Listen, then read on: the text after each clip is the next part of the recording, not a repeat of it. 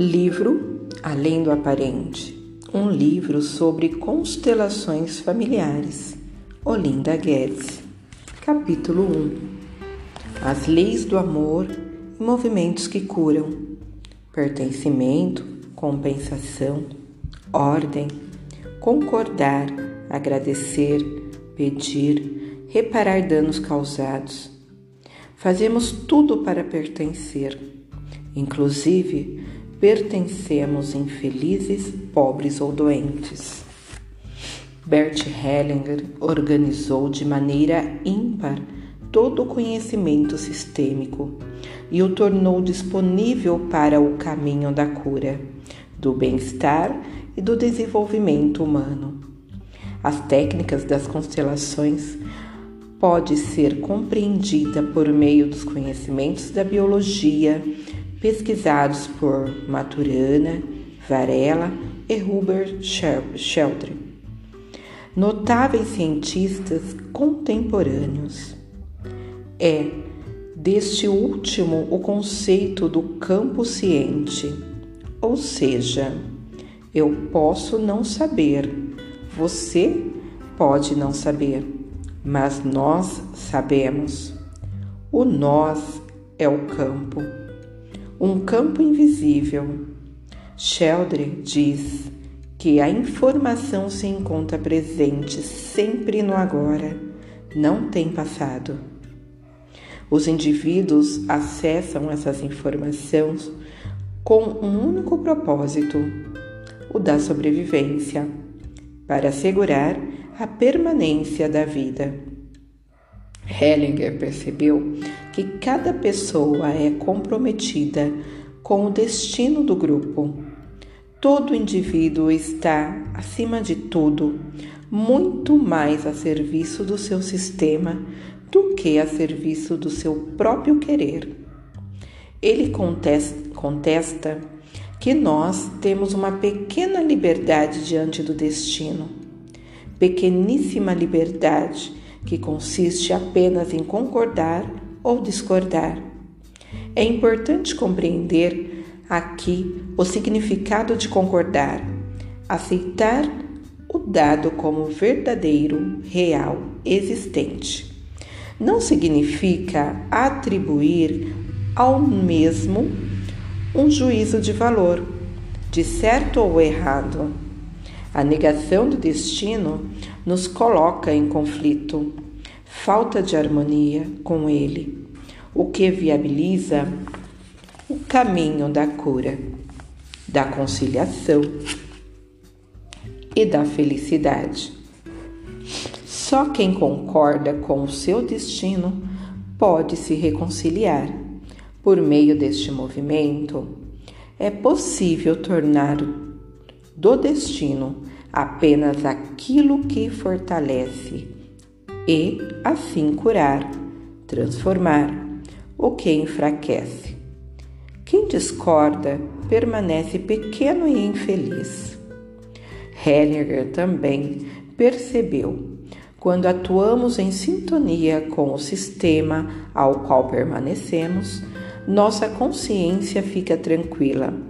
Por isso, Muitas vezes fazemos algo que per perante os outros parece total mal, totalmente mal, totalmente errado.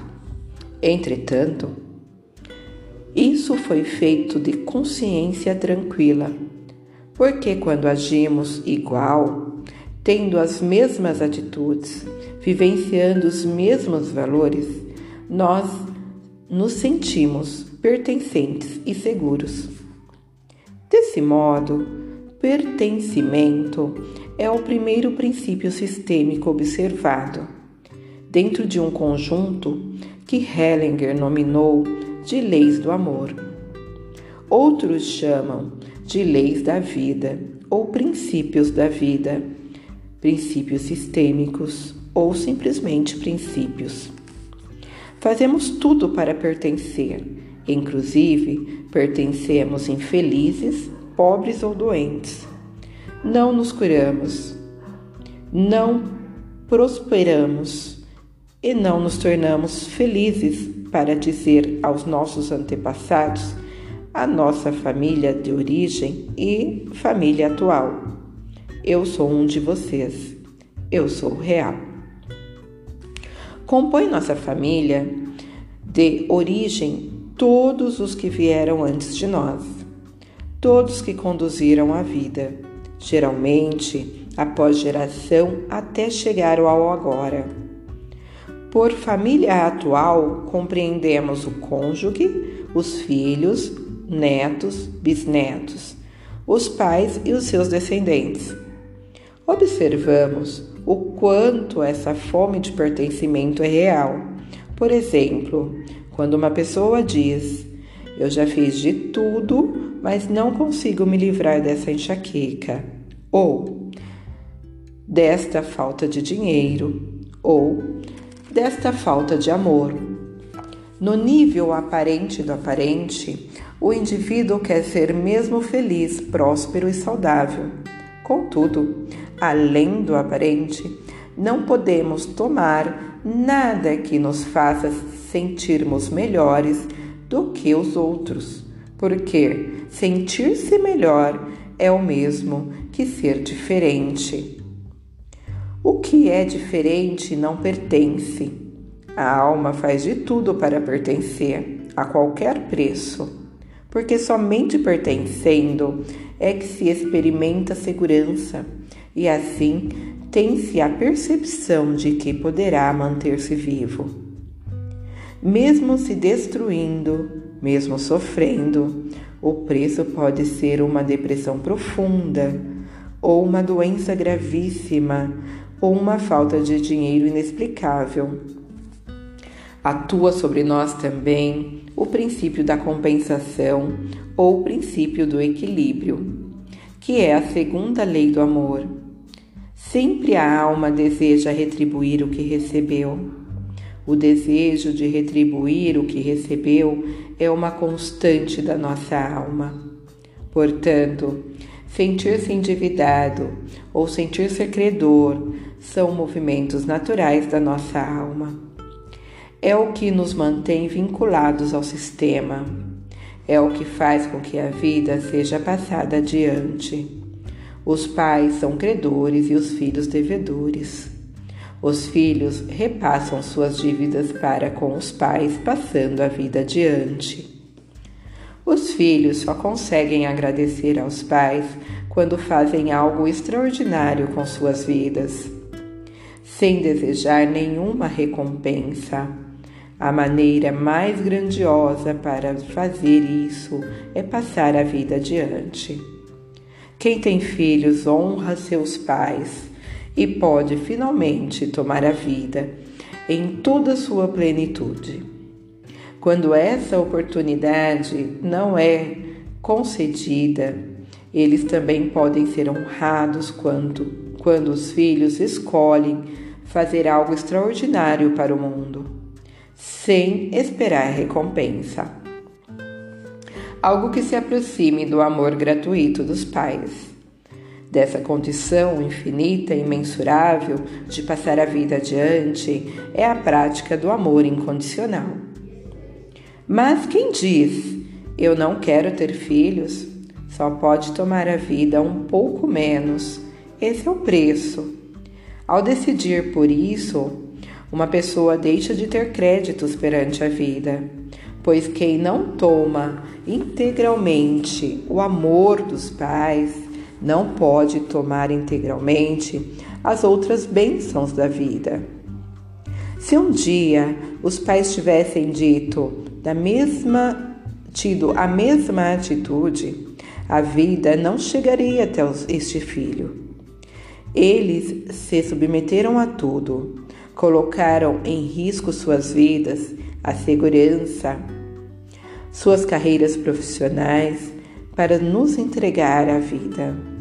Enfrentaram o mistério, o desconhecido, lidaram com seus medos e apreensões, suportaram a culpa de oferecer um mundo ainda com tanto a ser feito Suportaram a culpa de ver os filhos lidarem com a vida exatamente como ela é, Como agradecer a tudo isso? Somente dizendo: sim, eu também.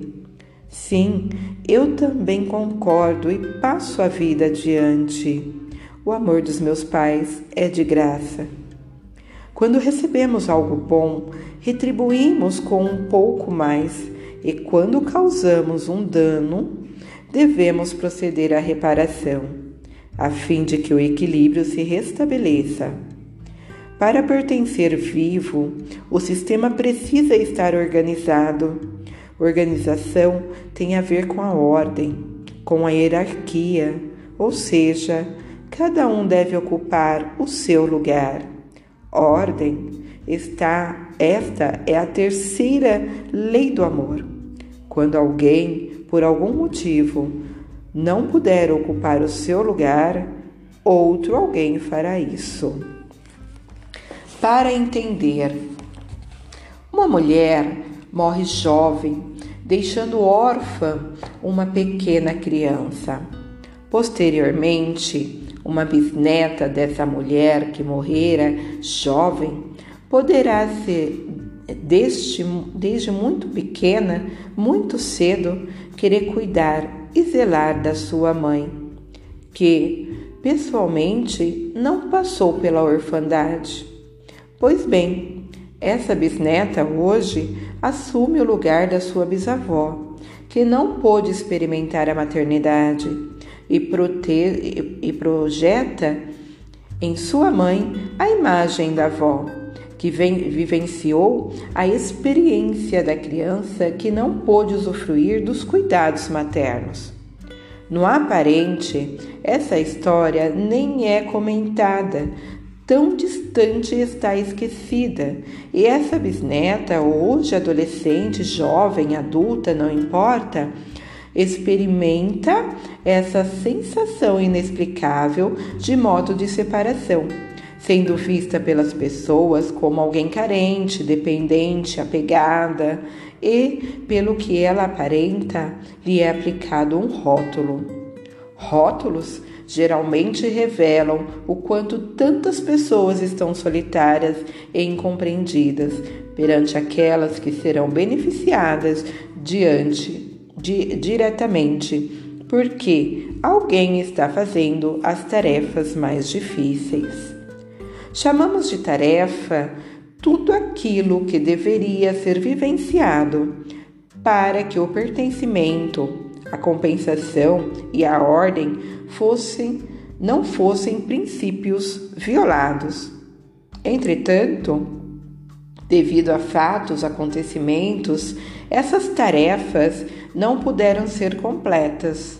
Por exemplo, o amor e o cuidado entre pai e filho, o respeito e a ética entre os sócios de uma empresa, a solidariedade entre irmãos, a compaixão com aqueles que sofrem, a gratidão para com aqueles que muito fizeram, e etc.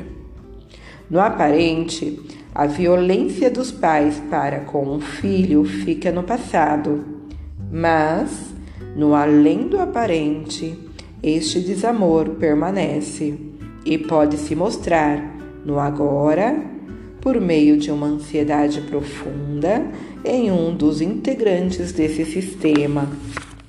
Sabemos que uma das dinâmicas que sustenta a ansiedade é papai sem você. Eu tenho que ir mais rápido. Eu tenho que ir rápido demais para o futuro. Sozinho eu não, eu tenho medo do amanhã. Tarefas desafiantes são cumpridas, independente da vontade do indivíduo, para a finalidade de tornar algo completo dentro do destino, assegurando assim a perpetuação da vida. Portanto, para que possamos assumir o nosso lugar no sistema ao qual pertencemos, Todos aqueles que vieram antes de nós precisam ter o seu bom lugar. Todos, todos. Faz parte também da ordem o sistema maior do qual pertencemos, A sociedade humana é formada pela união homem e mulher, e quais somente estão em harmonia e reconciliados quando reconhecerem, reconhecem mutualmente o lugar que cada um e assumem, respectivamente, as suas funções. Sobre servir e ser servido. Na tradição judaico-cristã, o maior serve o menor. E aqui o sentido de servir é exatamente o que Jesus Cristo fez na última ceia, conforme relato em João, capítulo 13, versículo de 4 a 14. Assim o homem serve e a mulher é servida. O homem vem em primeiro lugar, depois a mulher, depois os filhos. Portanto, quando a mãe está amparada pelo seu marido, pelo pai, então ela pode amparar e cuidar dos filhos. Porém, um homem só pode assumir o seu lugar, andar, zelar e prover se ele estiver reconciliado com a sua mãe. E uma mulher só poderá aceitar ser cuidada, protegida e amada se ela estiver reconciliada com o seu pai. Isso é a ordem. Faz parte também dessa ordem que os pais não sejam amigos dos filhos, ou seja, que preservem sua intimidade, medos, preocupações e segredos. Quando os filhos se tornam confidentes dos pais, estes se enfraquecem e quando os filhos querem consertar os pais, aqueles também se, se enfraquecem. A hierarquia mostra que os pais são grandes e que os filhos são pequenos.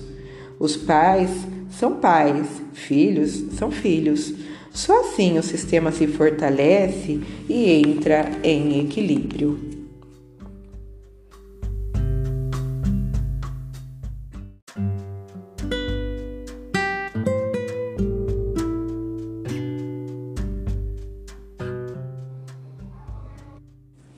Capítulo 2 do livro Além do Aparente, Olinda Guedes.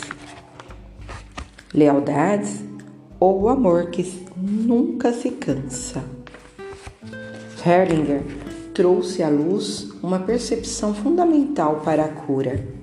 Ele observou que quando existe um sofrimento, quando existe um desequilíbrio, é apenas a voz do sistema pedindo inclusão, compreensão ou ordem.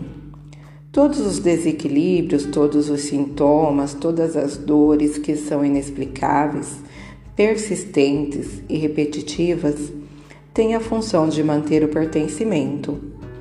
Olhem para uma violação, olham para a violação com o sistema. Não sou eu e não é você, é o nós, o grande nós, influindo por meio do indivíduo. Normalmente pensamos como eu e desejamos, a partir do ego, do intelecto e da razão. Combater aquele sintoma, resolver a situação ou buscar o equilíbrio. O intelecto, a mente, a razão servem apenas para resolver situações corriqueiras, tarefas cotidianas. O que é do sistema permanece e a pessoa chega à conclusão: sou assim mesmo. Para mim não adianta, as coisas não vão dar certo. E novamente, a partir do ego, ela diz: Mas eu vou tentar de novo, quero ver. Eu não desisto. E assim segue, e os emaranhamentos permanecem. Pode até ganhar dinheiro, porém não se sente próspero.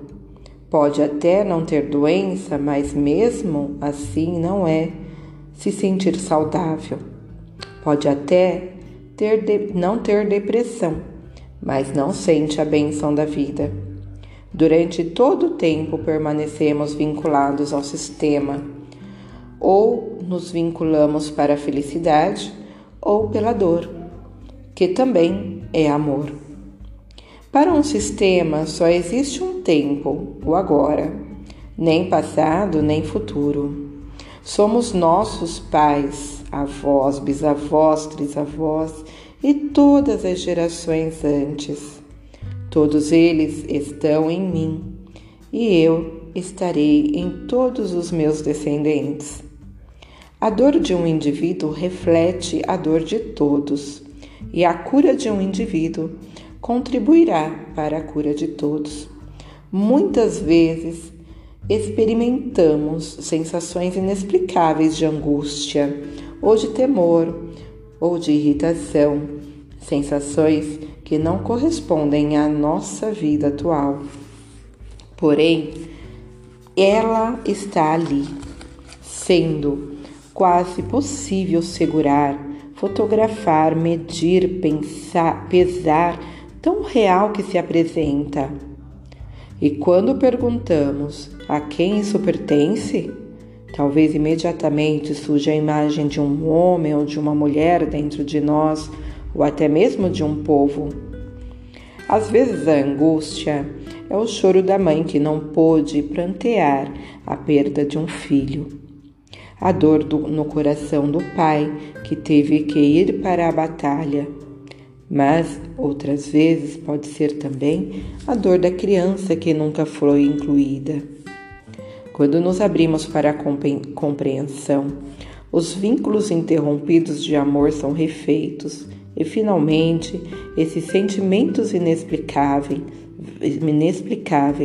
cedem lugar para uma sensação de presença e de paz.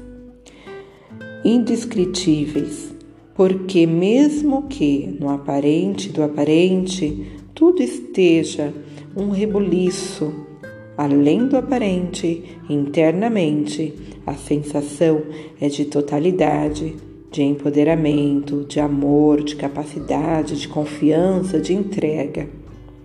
E se fecharmos nossos olhos e olharmos para nossa família de origem e para a nossa atual, eles estarão sorrindo para nós.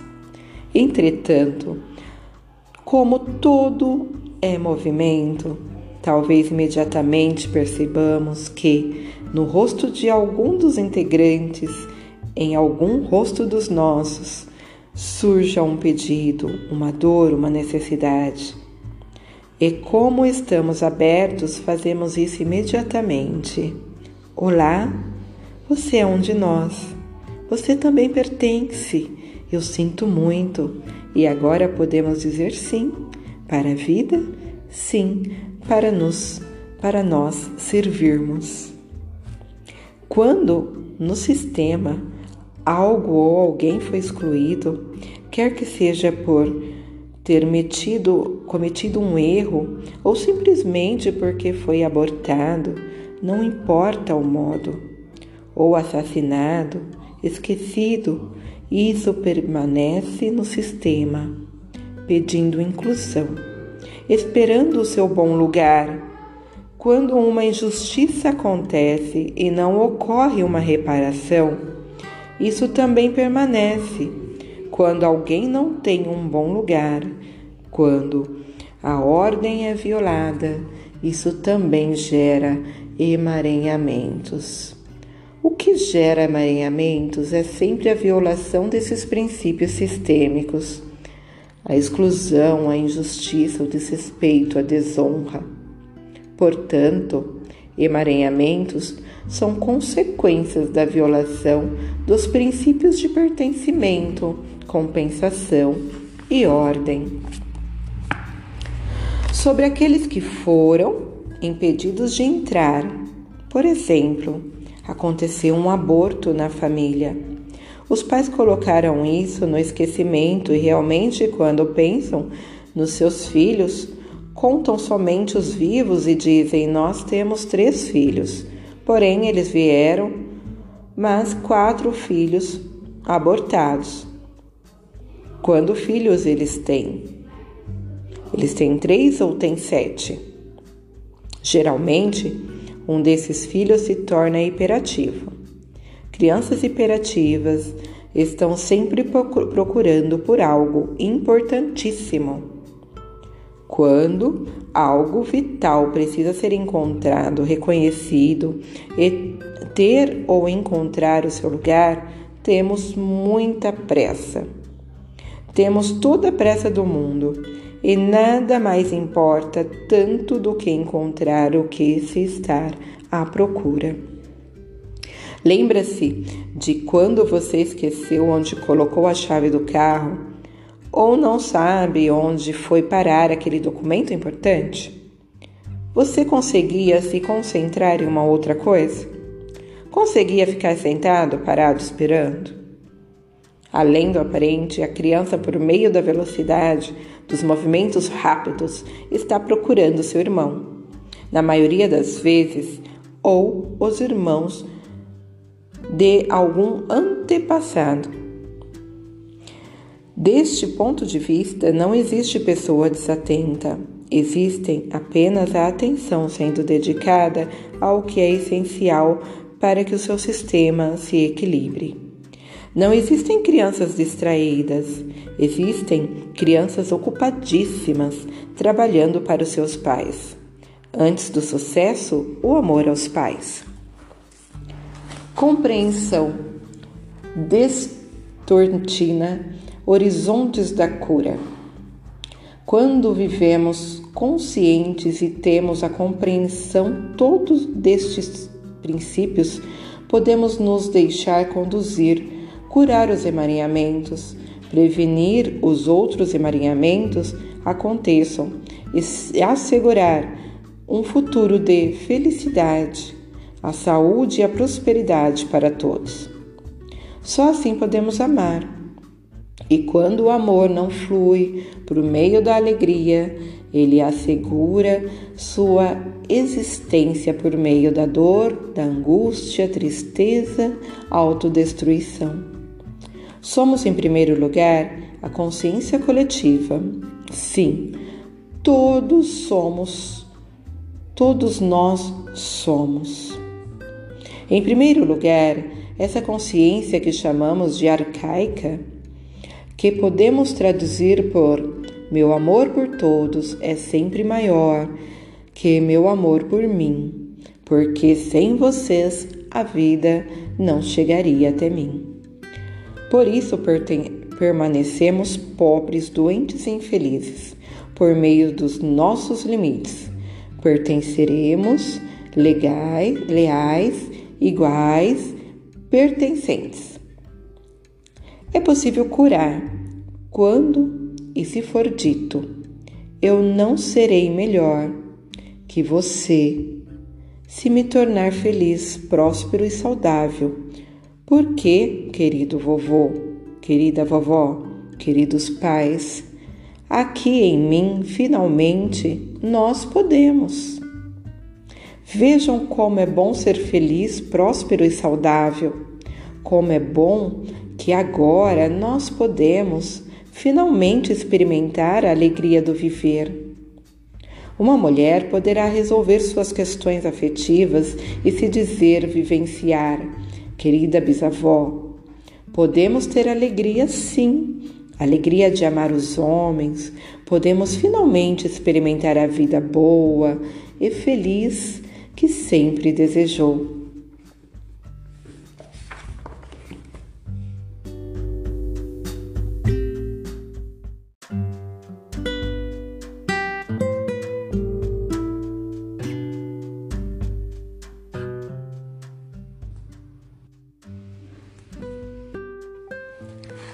Capítulo 3 do livro Além do Avarente, Olinda Guedes. Quem pertence? Todos pertencem, os bons e os maus, todos. Ouvistes que foi dito: Amarás o teu próximo e odiarás o teu, ao teu inimigo. Eu, porém, vos digo: Amai aos vossos inimigos e orai pelos que vos perseguem, para que vós tornais filhos de vosso Pai que estás no céu, porque ele faz nascer o seu sol sobre os maus e os bons, e faz chover sobre justos e injustos. Mateus capítulo 5, versículo 43 ao 45. O nosso sistema familiar é simplesmente o nosso sistema. É composto pela família atual, pela família de origem e pela pátria atual, pela pátria de nossos antepassados e por todos aqueles que sem eles a vida não teria sido possível.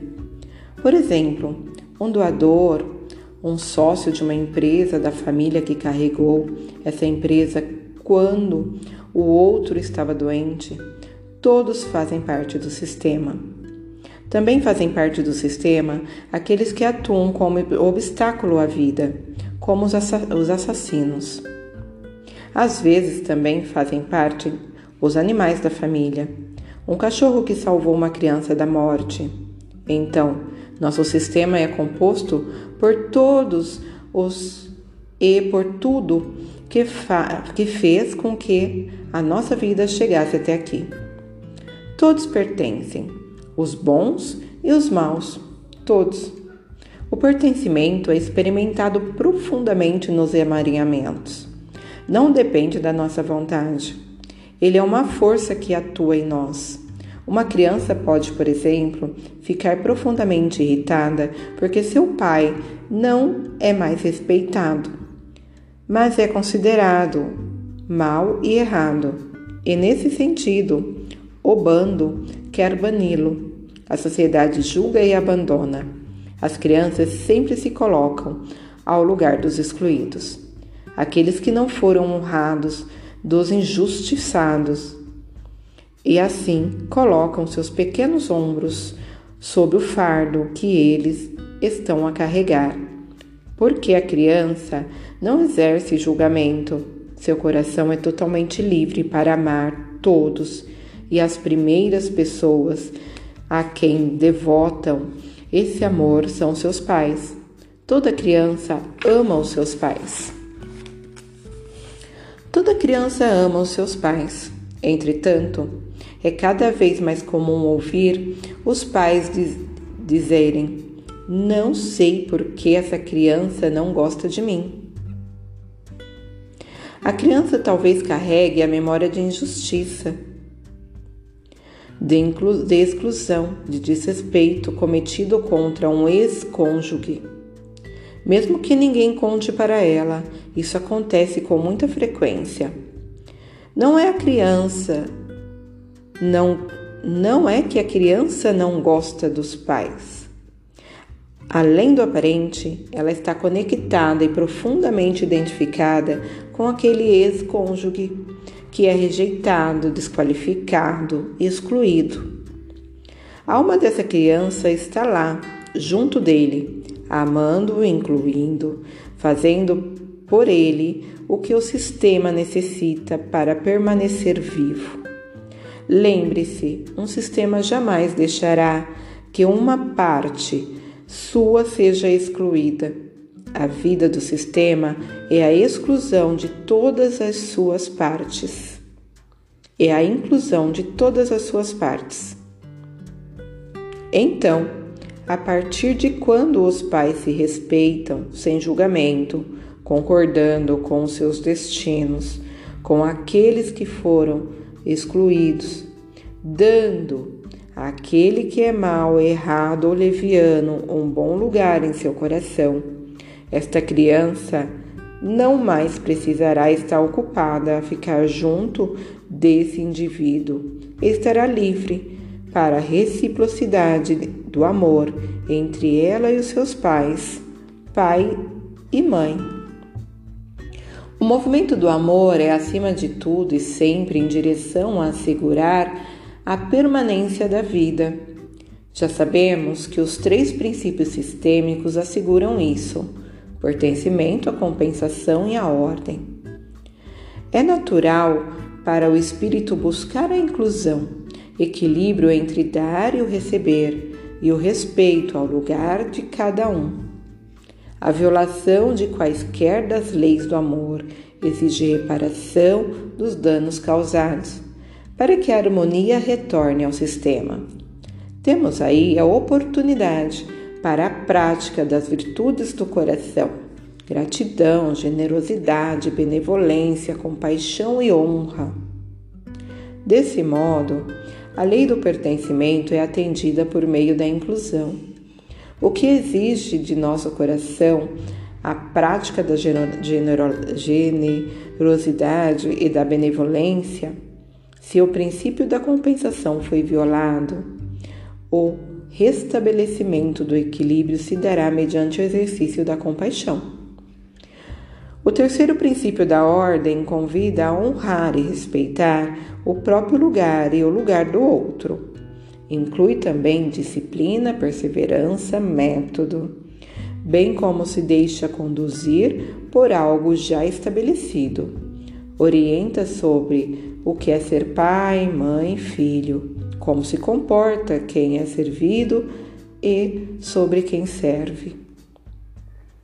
Os princípios da ordem nos deixam livre para sermos criativos, dentro da segurança de que já é estabelecido. Estabelece parâmetros e limites. Por exemplo, eu sou pai, mãe, isso já está pronto.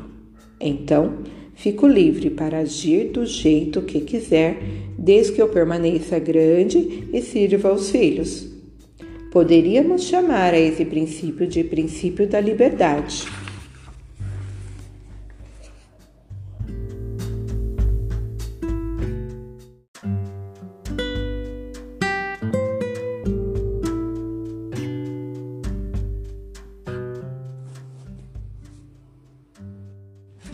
Capítulo 4, no livro Além do Aparente, Olinda Guedes. Movimentos que curam, benevolência, retidão, compaixão. Benevolência, que expressa a qualidade de alguém que é benevolente, ou seja, demonstra afeto e estima em relação a alguém. Retidão, característica, condição ou qualidade de que é reto, conformação demonstrada por um senso de integridade de justiça de quem possui um caráter íntegro e se comporta a favor da razão, da lei, do dever, retidão de proceder, característica daquele que segue os preceitos da lei, da legalidade. Compaixão, sentimento de pesar que nos causa os males alheios, bem como uma vontade de ajudar o próximo, sentimento de simpatia ou de piedade para o sofrimento alheio, associada à vontade ou o desejo de auxiliar de alguma forma, doar dinheiro para campanhas humanitárias, é uma atitude que envolve muita compaixão. Dicionários são excelentes fontes de consulta, não apenas para se procurar o significado dos termos desconhecidos, mas também para aprofundar o conhecimento das palavras que costumamos usar ou ouvir com frequência, sem refletir no seu significado. É enriquecedor esse exercício. Amor é um movimento, o fluxo da energia entre os elementos conquistados no, conectados no sistema.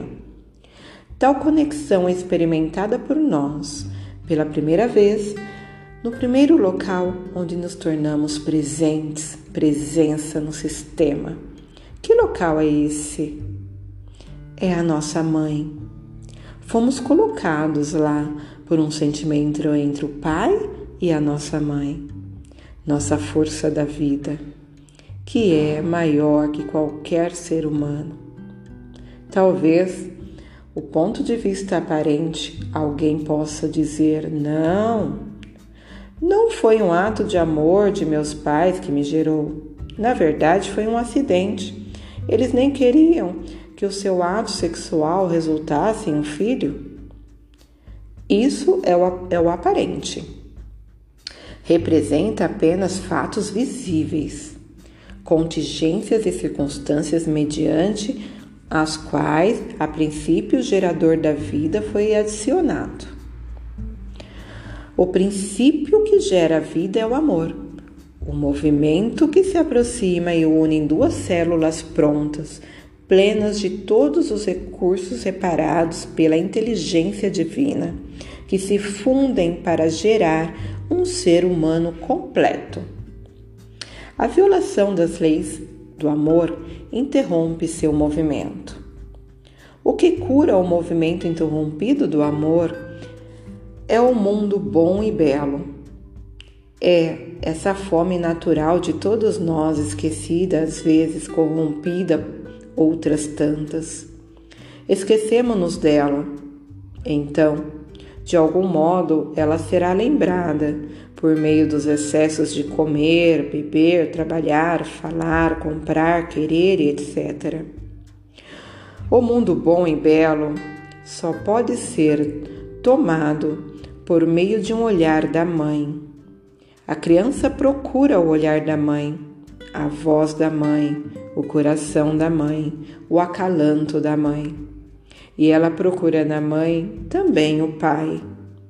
No olhar, a permissão para tomar as bênçãos da vida, como bem disse Rubem Alves.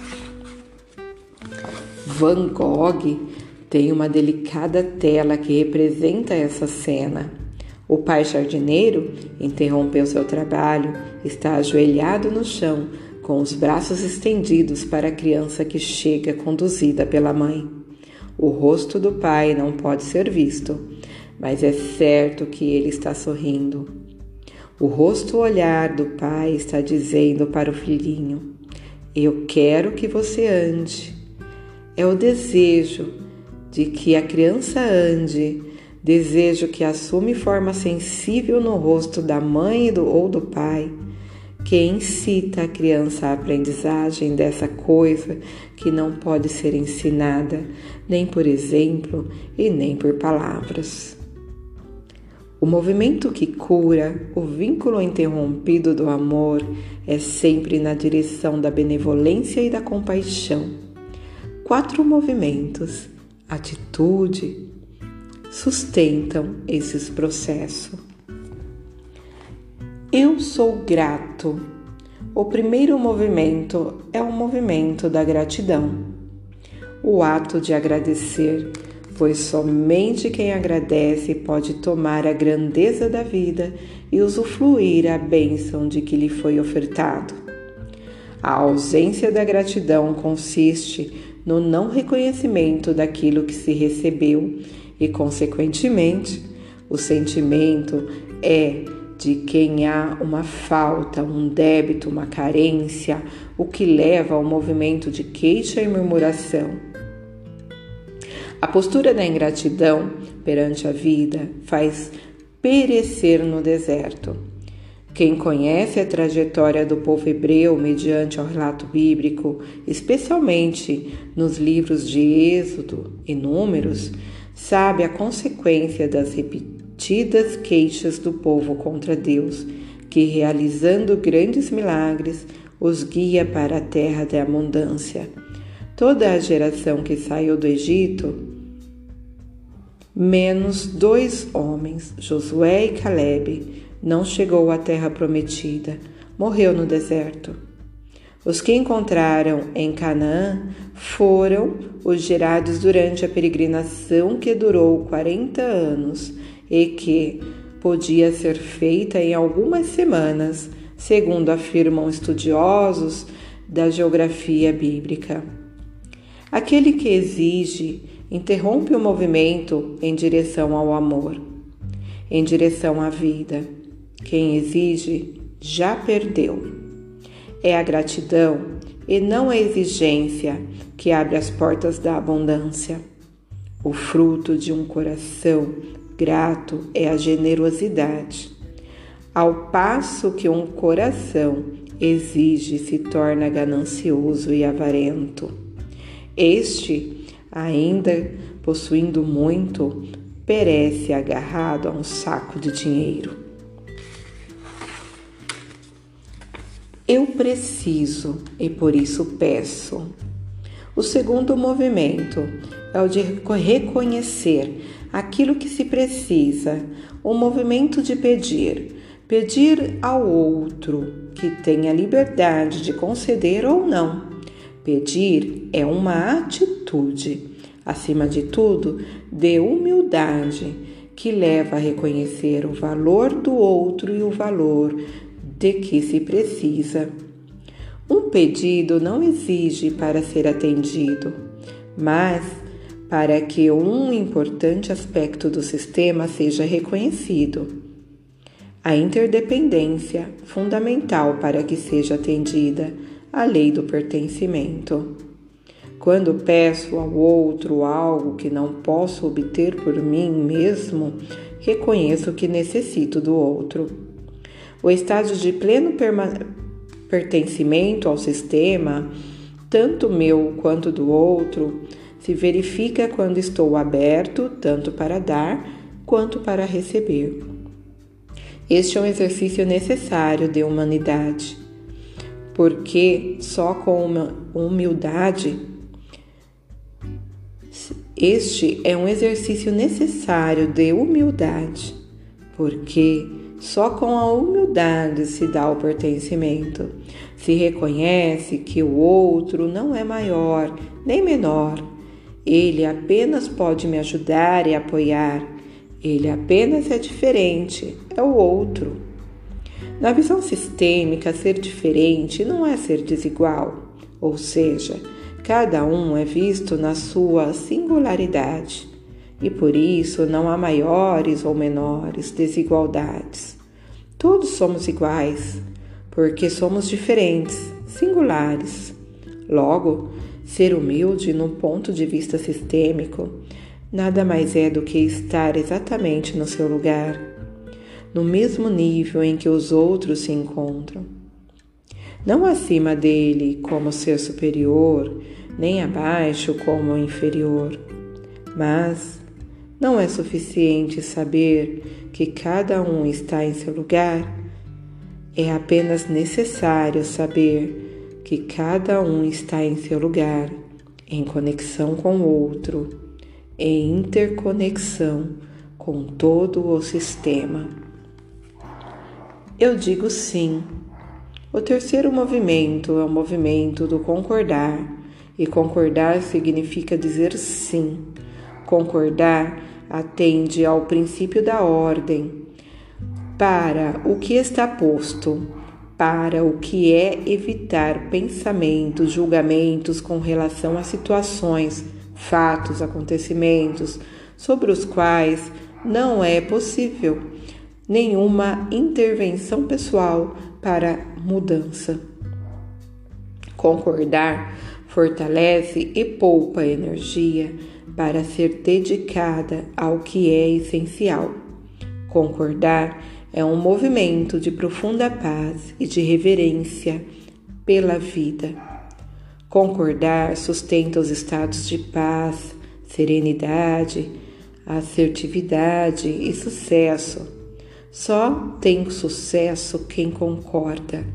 Quem concorda age, produz. Quem concorda neste contexto permanece infantilizado.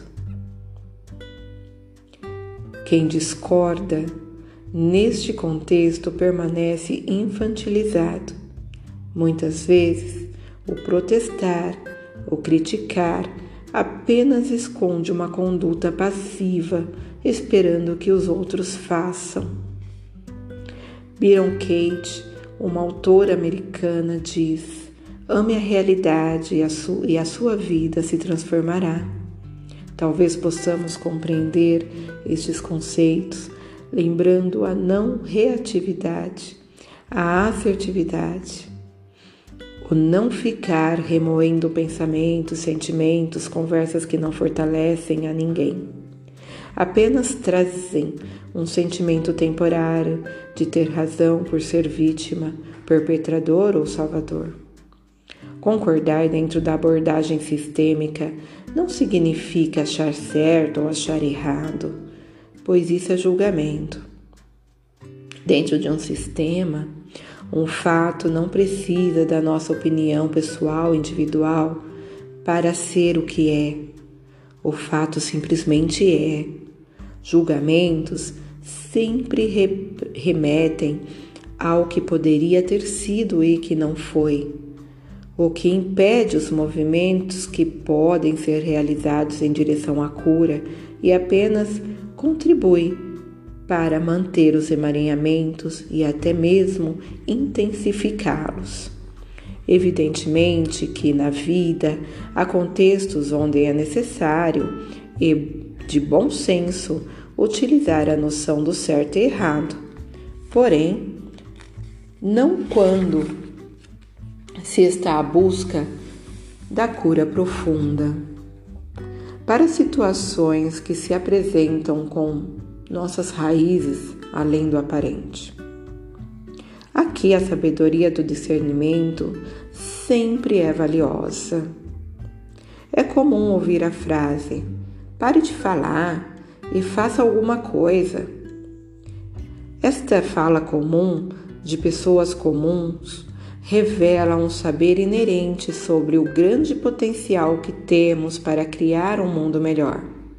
Este desejo natural de muitas pessoas é apenas a conexão, a consciência do profundo movimento do espírito em sua essência.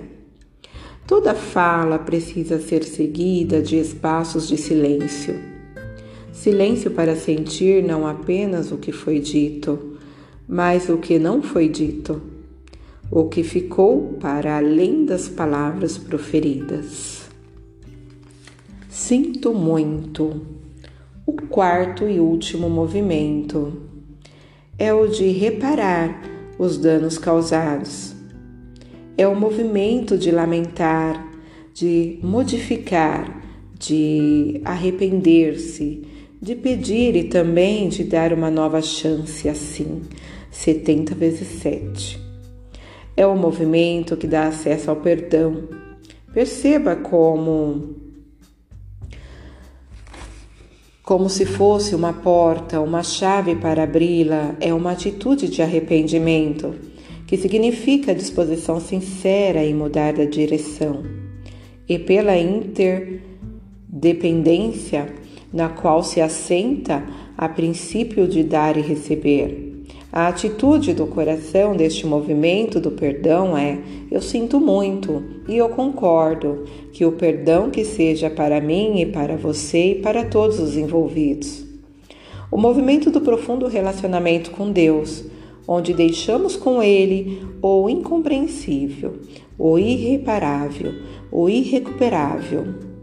Só perdoa quem é maior, e só Deus é maior porque apenas ele tem toda a condição de assumir a magnitude de uma dívida humanamente impossível de ser paga. Assim, o perdão destina-se aos danos causados que não podem ser reparados pela condição humana. Portanto, o perdão é revelado a situações restritas de existência. As mortes, os suicídios, homicídios, crimes de guerras, pouquíssimas situações. Todas as outras situações precisam ainda este movimento de perdão, ter uma dedicação suficiente para reparar os danos causados. Na tradição cristã, temos na oração modelo ensinada por Jesus o trecho que trata do perdão. Perdoa as nossas dívidas assim como perdoamos aos nossos devedores. Mateus, capítulo 6, versículo 12. Encontramos aqui o perdão de Deus, cuja concessão já condicionada à disposição humana de também perdoar. É incompreensível, o irreparável, o irrecuperável o humanamente impossível ficar para Deus. É o possível ficar e o possível ficar para o humano. A desculpa não pode ser de graça, ela precisa ser conquistada por meio das atitudes. Ela pode ser concedida por meio da compreensão do todo do não julgamento e do entendimento da corresponsabilidade. Se alguém errou onde eu colaborei ou deixei de colaborar para que isso ocorresse? O que eu fiz ou deixei de fazer para que isso não ocorresse? O lamentar é, acima de tudo, um movimento consciente, de ampliação da consciência. Ninguém acerta ou erra sozinho. Conceder e conquistar uma compreensão, uma oportunidade, uma reparação pelos danos causados é sempre uma oportunidade e sinal de evolução de nosso nível de consciência. Sobre a justiça e a aplicação das penalidades. Em uma sociedade realmente evoluída, alguém que cometeu um crime talvez fosse condenado a cultivar hortaliças, reformar escolas, aprenderia a cantar ou tocar, faria coisas para doentes, idosos por muitos e muitos anos. Talvez vivesse como um monge e aprenderia a meditar e respirar por volta de, por, é, para poder voltar à vida, servindo a vida. É isso que fala o quarto movimento. Em tudo o que for possível, deve haver reparação, restituição quer de maneira direta ou indireta. Vide a história de Ezequiel, relatada em Lucas, capítulo 19, versículo de 2 a 10. Tomar como responsabilidade a consequência das suas ações e que todo dano causado por ser reparado, senão por nós, por Deus. Assim, tudo pode ser reparado por nós e por Deus.